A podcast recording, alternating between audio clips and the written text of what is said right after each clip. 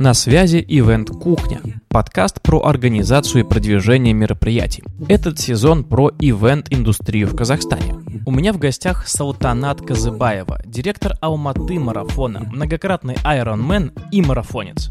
Мы поговорили про то, как формируются партнерские пакеты и цена на них. Какие моменты нужно согласовывать с администрацией для организации массового спортивного мероприятия и какие тренды есть в спортивных событиях в Казахстане. Коллеги, проект Event Кухня открыт для сотрудничества.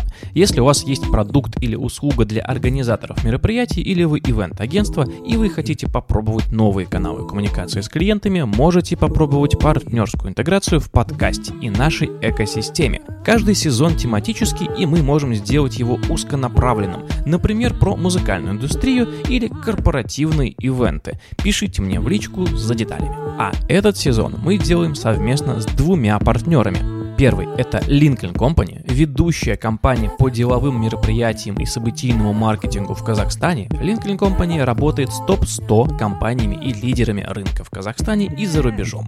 И второй партнер – Event Rocks. Это брендированная digital-платформа для вовлекающих событий в любом формате – офлайн, онлайн или гибрид – вы можете собирать собственное брендированное event-приложение из более 60 готовых функциональных модулей, персональное расписание, опросы, геймификация, система назначения встреч и множество других полезных функций.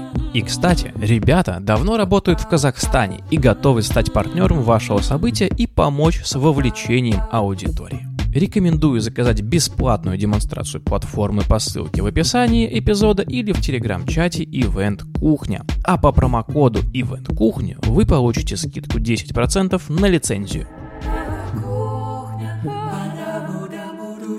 Расскажи про любимые ивент-проекты, не свои. Это фестивали, выставки, конференции. Что это и почему именно они? Я, наверное, люблю больше все-таки спортивные мероприятия, не свои, потому что если говорить не про свои ивенты, то я занимаюсь самотриатлоном, и я достаточно часто выступаю на стартах серии Ironman. Ну, мне нравится именно этот формат, потому что, во-первых, это ну, качественный ивент, ты всегда можешь быть уверен в том, что мероприятие проходит на высоком уровне, что это безопасно, что такие же другие атлеты из других стран участвуют в этом во всем, и, соответственно, вот эту атмосферу сам чувствуешь, и эмоции, которые ты получаешь, они больше всего приносит удовольствие. Если говорить про какие-то другие ивенты, то я люблю ну, посещать какие-то концерты любимых артистов. Если говорить про выставки, я не такой прям активный посетитель их, но если что-то действительно интересное, то я могу сходить. А чего тебя прет больше всего, когда ты создаешь свои события? Вот что мотивирует вставать каждый день и, несмотря ни на что, делать свое дело? Есть очень много разных э, нюансов и трудностей, с которыми мы сталкиваемся в нашей работе, но когда ты стоишь на старте, под стартовой аркой и видишь эмоции людей, которые выбегают из арки, я не знаю, как это описать, эйфория или там эмоции радости в глазах, ты видишь, как глаза горят у людей, наверное, вот это больше всего мотивирует, потому что ты понимаешь, что ты делаешь все это не зря, что это не какое-то коммерческое мероприятие, там, а это действительно то, что мы несем в массы, да, это спорт, здоровье, ну, как бы все-таки про благое дело. И в завершении Блица дополню фразу. Ингредиенты для вкусного события – это? Команда, спонсоры и настрой. Окей, отлично. Познакомились со слушателями. На этой ноте я предлагаю плавно переходить к теме нашего диалога, о чем хочется пообщаться. Это про спортивные мероприятия. Сколько я знаю, спорт играет достаточно важную роль в твоей жизни, ты тренируешься ежедневно, кроме понедельника. В интервью для Red Bull ты рассказала, что четко планируешь свой график на недели и месяцы вперед. Это вау. А как ты совмещаешь, скажи, пожалуйста, строгий график э, с организацией мероприятий? Вот где э, все же случаются внештатные ситуации и приходится менять распорядок задач, что-то там бежать чинить и так далее? Мне в этом плане повезло, потому что я уже в этой индустрии работаю больше 10 лет, и за эти годы сформировалась очень четкая профессиональная команда, которая вполне в состоянии решать вопросы, в принципе, без меня. То есть мы отстроили бизнес-процессы так, чтобы даже если там со мной что-то условно случится, или меня не будет, или я заболею, или я куда-то уеду, то они смогут вполне спокойно и на таком же высоком уровне провести мероприятие. В принципе, так мы заранее планировали, что у меня были чемпионаты мира по Ironman. Я вот весь октябрь отсутствовала в городе, в стране. И у нас как раз было большое мероприятие. Мы выходили в новый город Казахстана, это в Туркестан, и там проводили целый марафон. Плюс там спутники, забеги. То есть при марафонской дистанции там было еще и 21, и 10, и плюс детская дистанция. И команда вполне справилась. Все, как всегда, остались довольны, участники участники. Поэтому я думаю, что в этом, наверное, успех в том, что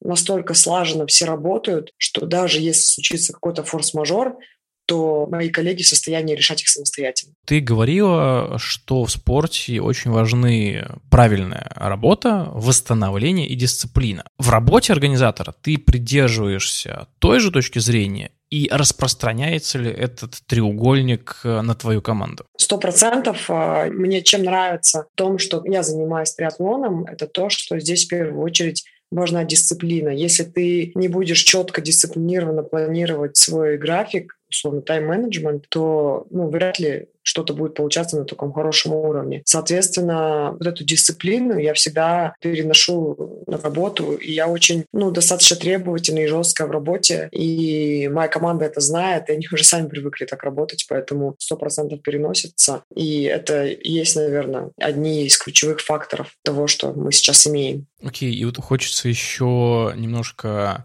отмотать э, временную ленту в обратном направлении и перенестись на твой самый первый марафон, который ты организовывал. Ты помнишь, что это было, с какими то задачами, сложностями столкнулась? Конечно, я помню это как вчера, потому что если ну, возвращаться к предыстории, то я на тот момент работала в фитнес-клубе коммерческим директором, ну или заместителем управляющего директора. И марафон вообще в целом создавался в рамках вот того фитнес-клуба, в котором я работала. Мы состоим в одной группе компаний. И марафон создавался как э, такой некий праздник э, справления первого дня рождения фитнес-клуба. И так как я больше как бы, я вообще по образованию пиар, пиарщик, и работала вот больше, отвечала за продвижение клуба. Для меня ну, организация спортивного мероприятия была впервые. То есть я не училась на спортивном менеджменте. То есть я сама как бы попыталась исследовать, изучить, что вообще должно быть важно для марафонов,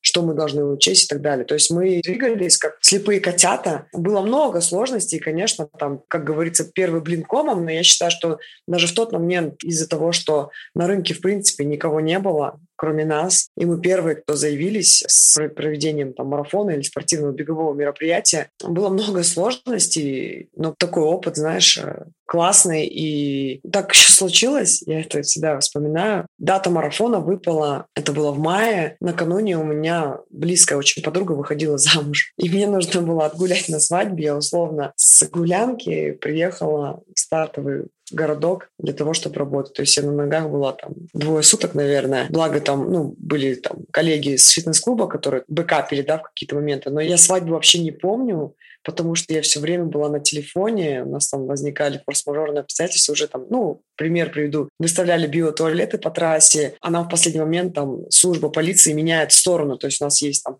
большая улица, проспект Аль-Фараби, и она очень широкая, и движение разделено на две части. Посередине ограждение и деревья растут, зелень какая-то. Я просто хочу объяснить, чтобы имелось представление, что как поменять одну с одной стороны там, движение на другую. И я помню, что мы вот срочно искали там технику для того, чтобы перевести опять биотуалет с одной стороны на другую. Ну, вот какие-то такие моменты возникали, но я сейчас вспоминаю это с улыбкой, потому что ну, это опыт, и мы с этого начинали. И когда условно в конце был успех, да, что мы там, мы, конечно, переживали, как мы все это проведем, сколько придет людей, придут ли вообще люди, потому что ну, для людей марафон в Алматы это было дико, наверное, это было новое что-то. Но пришло больше людей, чем мы ожидали. Было четкое понимание того, что мы должны продолжать это делать. Отлично. И давай теперь потихоньку вгрузим наших слушателей в контекст и коротко расскажем, а что такое Алматы марафон и какую роль ты в нем занимаешь? Алматы марафон — это самое крупное беговое мероприятие страны, возможно, даже региона, там, Средней Азии, я бы так, наверное, назвала. Я являюсь руководителем компании, которая организовывает спортивные беговые мероприятия. Ну, не только беговые. То есть, э, помимо Алматы марафон, есть много других мероприятий, которые мы проводим именно спортивных. Просто Алматы марафон такой флагманский проект, самый большой, крупный, масштабный. Сколько? 12 лет уже. А все остальные это уже такие дополнительные проекты. Уже есть после марафона тоже крупные проекты, и полумарафон мы проводим. И вот в Астане мы провели полумарафон, в Туркестан вышли с марафоном. Но самый крупный такой это Алматы марафон, по которому, условно, там, знают нас многие. Флагман в индустрии, можно сказать. А немного про оргмоменты еще хочется затронуть по поводу разрешений. Какие разрешения нужно получать в Казахстане для проведения массового спортивного мероприятия? Есть какой-то чек-лист? Есть определенные процессы, которые мы уже много лет по ним идем. Это обязательно нужно написать письмо на имя Акима, на имя мэра города. Пишется письмо с тем, где мы рассказываем, кто мы такие и что мы проводим, и что нам требуется от города, потому что тут очень важна э, вовлеченность и действие городских служб, потому что мы пользуемся там и каретами скорой помощи, и теми же биотуалетами, и перекрытие да, должно быть обеспечено департаментом полиции. То есть есть много-много нюансов, по которым мы как бы всегда получаем поддержку от города в том, где мы проводим марафон там или другое какое-то мероприятие. Поэтому пишется письмо, и уже это письмо дальше в мэрии города, скажем так, дальше там отписывается на управление спорта, и наша уже конкретная коммуникация происходит с управлением спорта, где мы уже там дальше отрабатываем. Но, по сути, вот только, наверное, это разрешение нужно. Даже это больше не разрешение, это то, что мы ставим в известность руководство города и просим некой поддержки, вот то, о чем я перечислила уже. Ну, это машина скорой помощи, пожарная машина и какая-то охрана. Не охрана, это вот э, с точки зрения перекрытия, потому что мы используем улицы города, и такие центральные улицы города. Поэтому нам очень важно перекрытие дорог. Это прежде всего безопасность, и нам важно, чтобы никакой транспорт, водители не выехали там, где бегут люди. Это есть у нас такое управление природных ресурсов, называется, которое выставляет нам биотуалеты, которые обеспечивают чистоту на трассе или в стартовом городке, потому что ну, мусора всегда много, это те же стаканчики, бутылки, гели от бананов, там, мусор и так далее. Пожарная безопасность сейчас, э, естественно, потому что когда идет массовое скопление людей по технике безопасности, мы обязаны выставить в стартовом финишном городке э, пожарную машину и службы ЧС. И, наверное, все. Но мы еще получаем поддержку в части анонсирования. Мы просим поддержать нас э, рекламными позициями, развешиваем наружную рекламу в городе. Мы просим просто освободить нас от аренды, во-первых, и от налога на рекламу, потому что когда мы анонсируем наш мероприятий, конечно же, указываем наших партнеров и спонсоров. Про спонсоров. Какие запросы чаще бывают у партнеров? Какие задачи они хотят решать за счет марафона, за счет спортивных событий? Я думаю, что для спонсоров сейчас участие в таких подобных мероприятиях – это новая возможность заявить о себе и, принципе, прорекламировать компанию свою. Понятно, что мы предлагаем стандартный пакет позиций, там, размещение логотипа на какой-то продукции, визуальной рекламе и так далее. Но когда спонсор понимает, что потенциально это долгоиграющая история, то есть э, они там не на одно мероприятие заходят, а там на, на несколько или на, там, на несколько лет вперед, то у аудитории формируется уже бренд, который поддерживает такие социальные проекты и мероприятия. И уже тем самым это положительно сказывается, потому что ну, мы все понимаем, что если та или иная компания поддержала такой проект, как Алматы марафон, ну, значит, это действительно та компания, которая является социально ответственной и дает деньги, условно говоря, на, опять-таки, благое дело, потому что мы говорим про спорт, про здоровый образ жизни про развитие всего этого. Потому что, как показал опыт последних лет, здоровье – это вообще один из таких самых важных факторов. Поэтому восприятие компаний, которые заходят поддерживать нас, они именно с этой точки зрения видят свои размещения. Да даже те, которые не заходят денежно, условно, а выходят как участники марафона в своей какой-то брендированной одежде, с флагами, это тоже, по сути, рекламная возможность для них. И когда там на фотографиях видно, что там тот или иной банк зашел, поучаствовал там сотнями количеством бегунов, компания или бренд какой-то, то это все равно для них это хорошая бесплатная реклама. А по поводу пакетов. Вот как формируется цена на партнерские пакеты, от чего она может э, зависеть?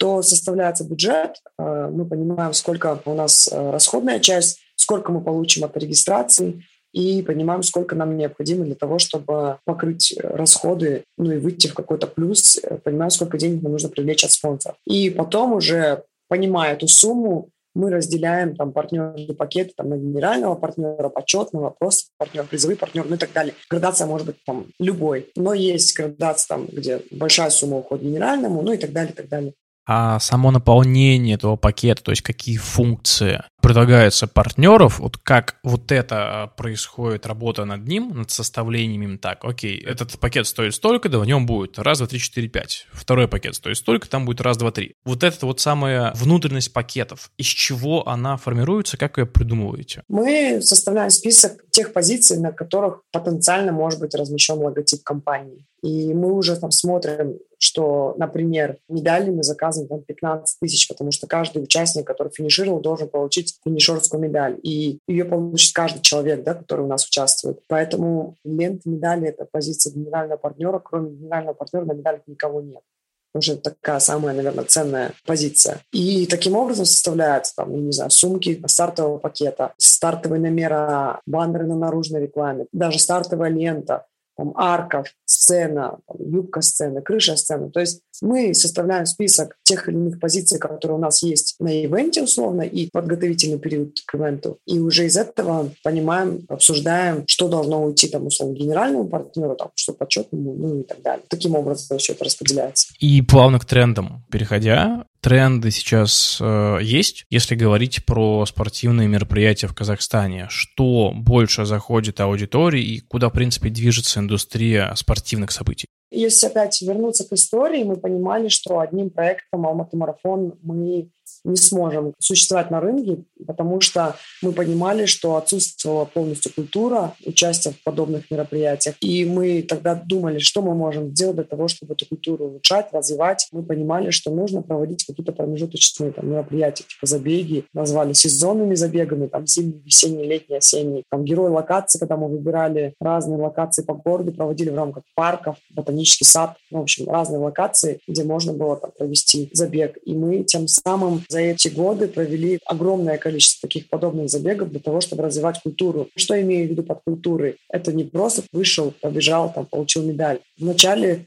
в диковинку было людям, там, что нужно зайти на сайт, зарегистрироваться, ввести свои данные, заплатить за это деньги, а потом ты должен в определенные дни прийти за своим стартовым пакетом. То есть вот эту всю культуру мы развивали, прививали. Сейчас, конечно, уже все научены, и то равно бывает тогда, когда там, ой, простите, я не забрал свой стартовый пакет, пожалуйста, можно мне там получить его день мероприятия условно. Мы продолжаем все это развивать, и до 2019 года включительно, до наступления пандемии, мы вышли просто на такой топ и пик, когда у нас на Алматы марафоне было 17 тысяч участников, там разные дистанции и общее количество составляла 17 тысяч. Потом, конечно, после пандемии люди стали побаиваться. Сейчас мы немножко скатились там по цифрам. Но вначале мы думали, что это тренд, что участие в подобных мероприятиях как тренды существует там сколько, 2-3 года, ну 4 года, и что он потом потихоньку начал скатываться. Но нет, пока это тренд у нас в Казахстане вовсю развивается. И я тебе скажу, что если раньше мы там были одни на рынке, то сейчас спортивных организаторов стало гораздо больше, чему мы очень рады, потому что чем больше нас, тем будет развиваться культура и бег условно. Если в регионах раньше Казахстана там для людей это было действительно что-то новое, то сейчас есть беговые клубы. Сейчас вот тренд на то, чтобы создавать беговые клубы. Люди стали состоять в этих клубах и секциях, платить тренеру там за тренировки, готовиться целенаправленно к нашим забегам. Сейчас, например, тренд на мейджоры. У нас продвинутые бегуны стали резко все регистрироваться на мейджоры, будь то Берлин там участвовать в лотерее, Чикаго, Бостон и так далее. То есть сейчас э, как бы в этом направлении движется, но при всем при этом люди все равно любят наши старты, участвуют в них, дорожат ими, скажем так, и ждут открытия регистрации, чтобы там не упустить свой слот. Мне нравится, что эта индустрия развивается и что у нее еще большой потенциал, потому что есть еще куда расти, еще регионы не захвачены нами. В Алмате мы уже, наверное, застолбились и устаканились, и то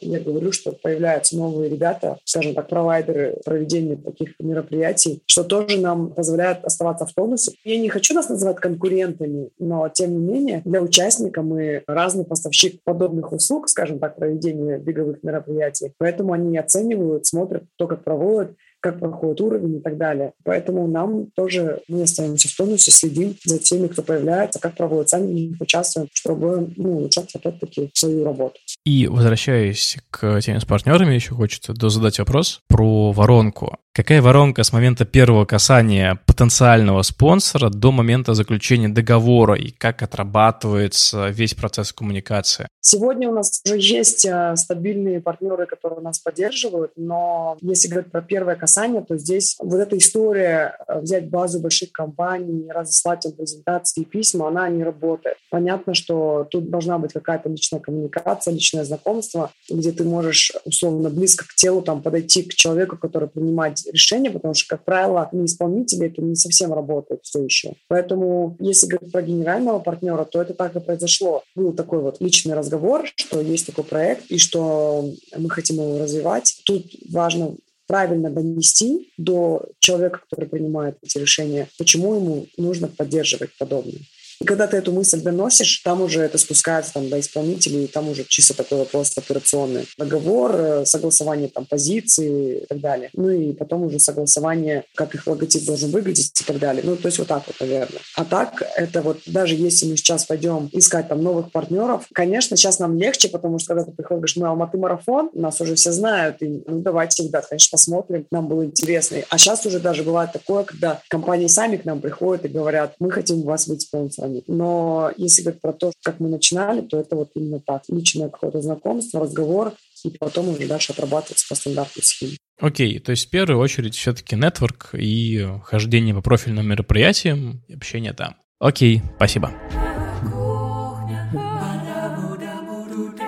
Спасибо, что дослушали этот выпуск. Чтобы оставаться на связи с коллегами, вступайте в наш телеграм-чат Event Кухня. Ссылку на него оставлю в описании к этому эпизоду. И до встречи в следующих выпусках.